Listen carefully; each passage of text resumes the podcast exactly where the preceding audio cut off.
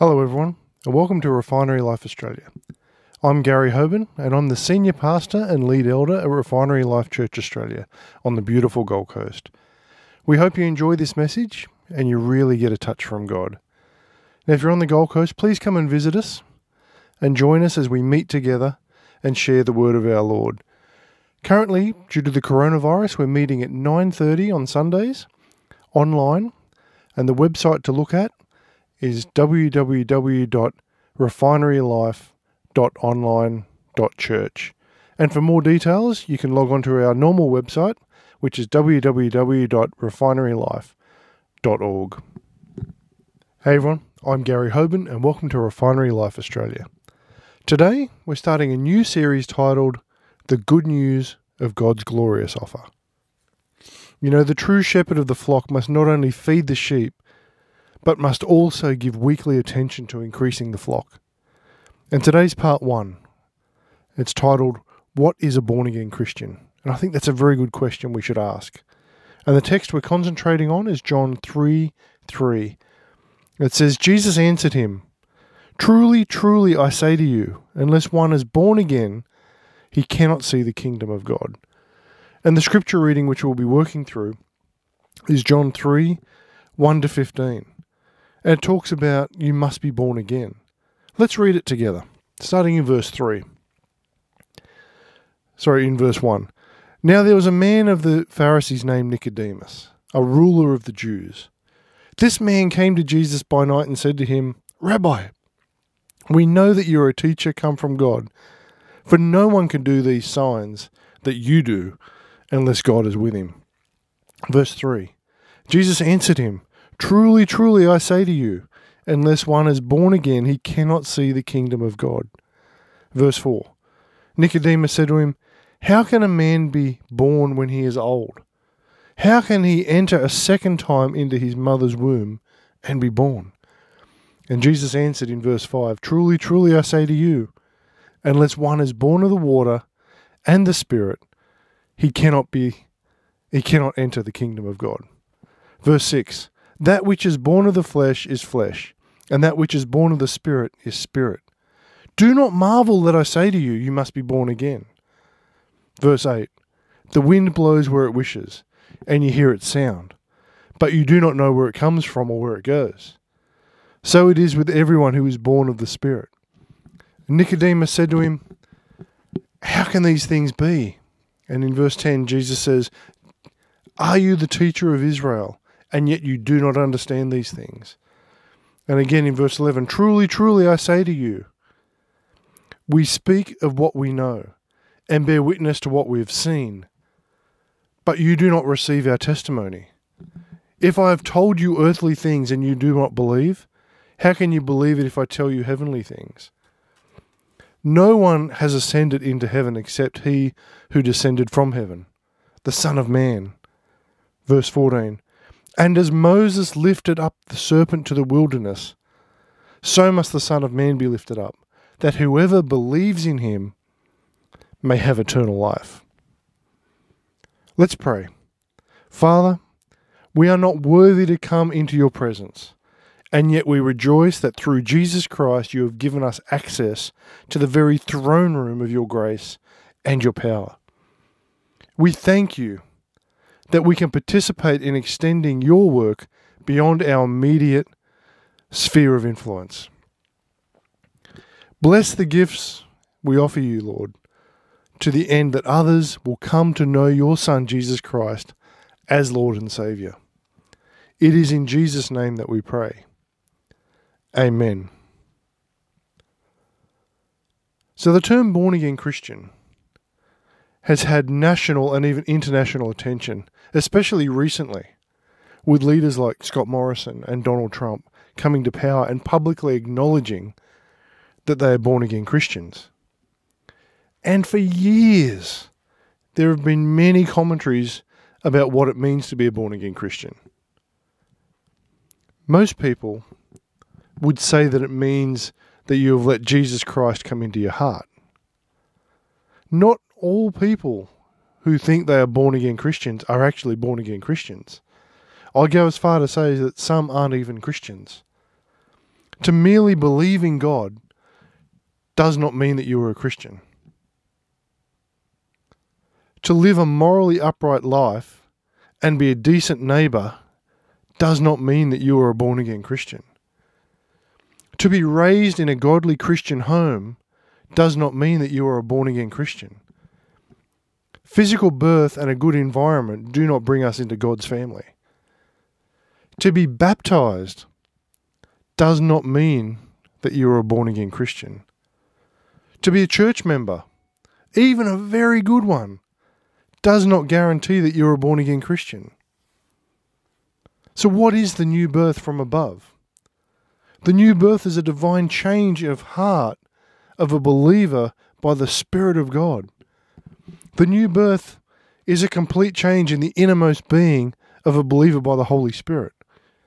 This change is not a partial event, and it's not by installments. The new birth is a permanent change in the heart of a believer upon entering into a new relationship with God. So, why does everyone need the new birth? Jesus said that it was absolutely essential if one would see the, and enter the kingdom of God. They were the words he spoke in Nicodemus, or to Nicodemus in John 3. Our present spiritual condition requires that we experience this birth from above. Until this birth is experienced, we are spiritually dead, being devoid of the spiritual life of God.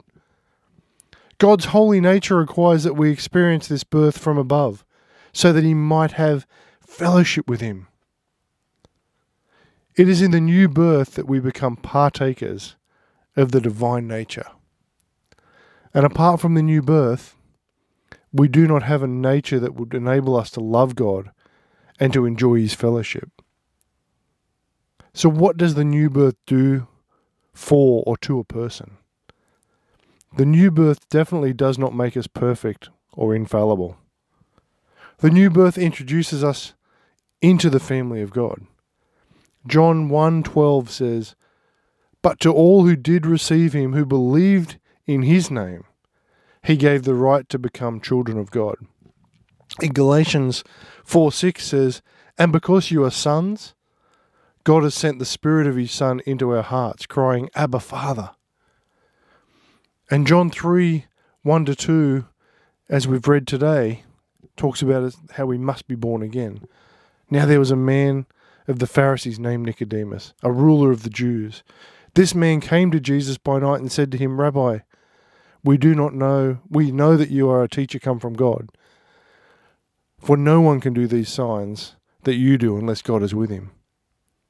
We become part of a human family by physical birth and we become part of God's family by spiritual birth. And the new birth brings eternal life as a present possession to the believer. John 3:36 says, "Whoever believes in the Son has eternal life, and whoever does not obey the Son shall not see life, but the wrath of God remains on him." John 5:24 says, "Truly, truly I say to you, whoever hears my word and believes him who sent me has eternal life. He does not come into judgment, but is passed from death to life. Eternal life is not a reward that is bestowed on us at the end of the way as a great result or as a result of great faithfulness and sacrifice. Eternal life is the gift of God through the faith in Jesus Christ. And it comes to us at the moment of our faith response to Christ.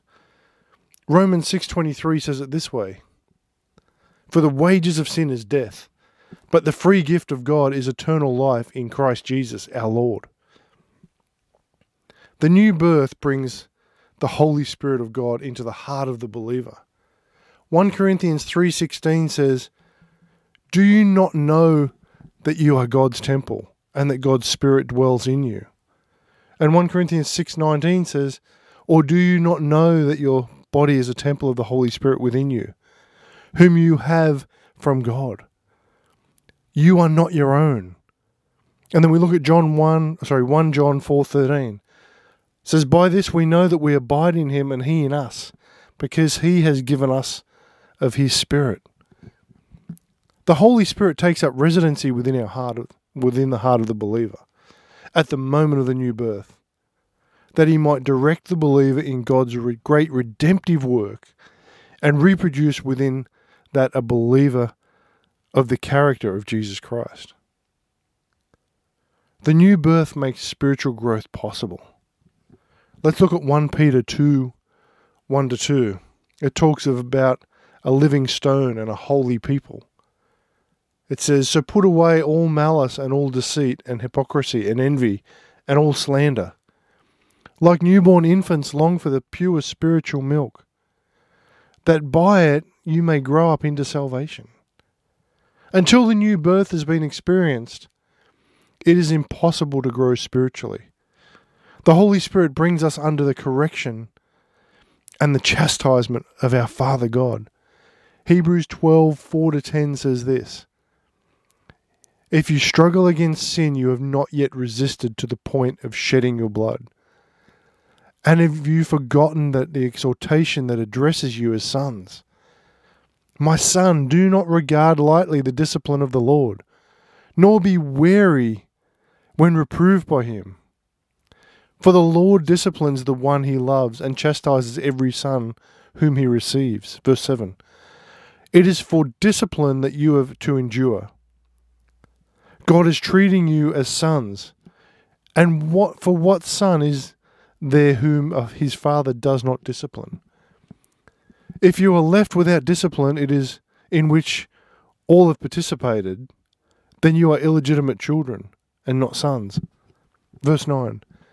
Besides this, we have had earthly fathers who disciplined us, and we respected them. Shall we not much more be subject to the Father and the spirits and live? For verse 10 For they disciplined us for a short time, as it seemed best to them. But he disciplines us for our good, that we may share his holiness. You know, after we become the children of God, God deals with our sins as a father would deal with the sins and the mistakes of his child. Because he loves us, he chastises us to bring us into conformity with the image of his son, Jesus Christ. How can we be sure that we are born again? That's the point we're at right now. Are you trusting Jesus Christ as your Saviour? Have you put your trust in Him and Him alone for your salvation? Or are you trusting yourself to get the job done? You can only be sure of a born again experience if you are trusting Jesus Christ alone. And there's some distinctive marks of the twice born. Do you have these characteristics or features? Let's go through some. Do you have an appetite for the things of the spiritual life? Do you hunger for the Word of God? Do you hunger for fellowship with the people of God? Now, an absence of these things would indicate either spiritual illness or the absence of life. Do you love God and God's people? 1 John 3:14 says this: We know that we have passed out of death into life because we love the brothers. Whoever does not love abides in death. 1 John 4:19 We love because he first loved us. If you do not love God and his people, you should be disturbed about your spiritual condition. Do you have an aversion for sin? Do you want to avoid sin and eliminate it from your life? 1 John 2 1 tells us that Christ is our advocate. It says, My little children, I am writing these things to you so that you may not sin. But if anyone does sin, we have an advocate with the Father, Jesus Christ the righteous. And John 1, sorry, 1 John 3 9 says, No one born of God makes a practice of sinning. For God's seed abides in him, and he cannot keep on sinning, because he has been born of God. If you find a deep within your heart a sincere aversion for doing that which is wrong, this is one of the evidence that you have been born of the Spirit and that God's nature dwells within you. Do you have an ambition to please God in all of your life?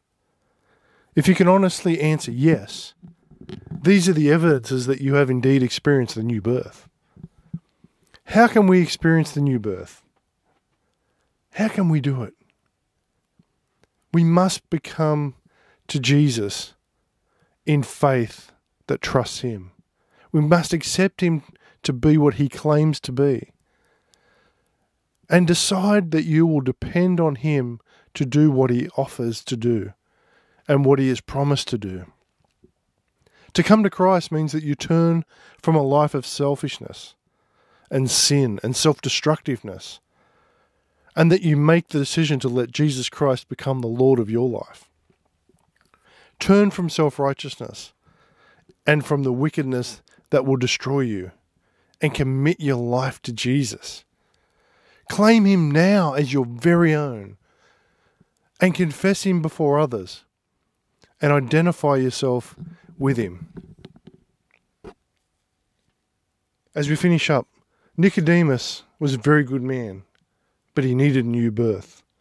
The Samaritan woman described in John 4 was a very fallen woman, and she also needed new life that the new li- that the new birth brings. All of us are somewhere between these two extremes. And between these two extremes, all of us can come to Christ and experience the new birth. I encourage you, examine yourselves today. And until next time, stay in the blessings. I really want to encourage you to be diligent with your Bible study time because God has so much more for us than we can get from just going to church once or twice a week and hearing someone else talk about the Word. When you spend time with God, your life will change in amazing ways because God is a Redeemer.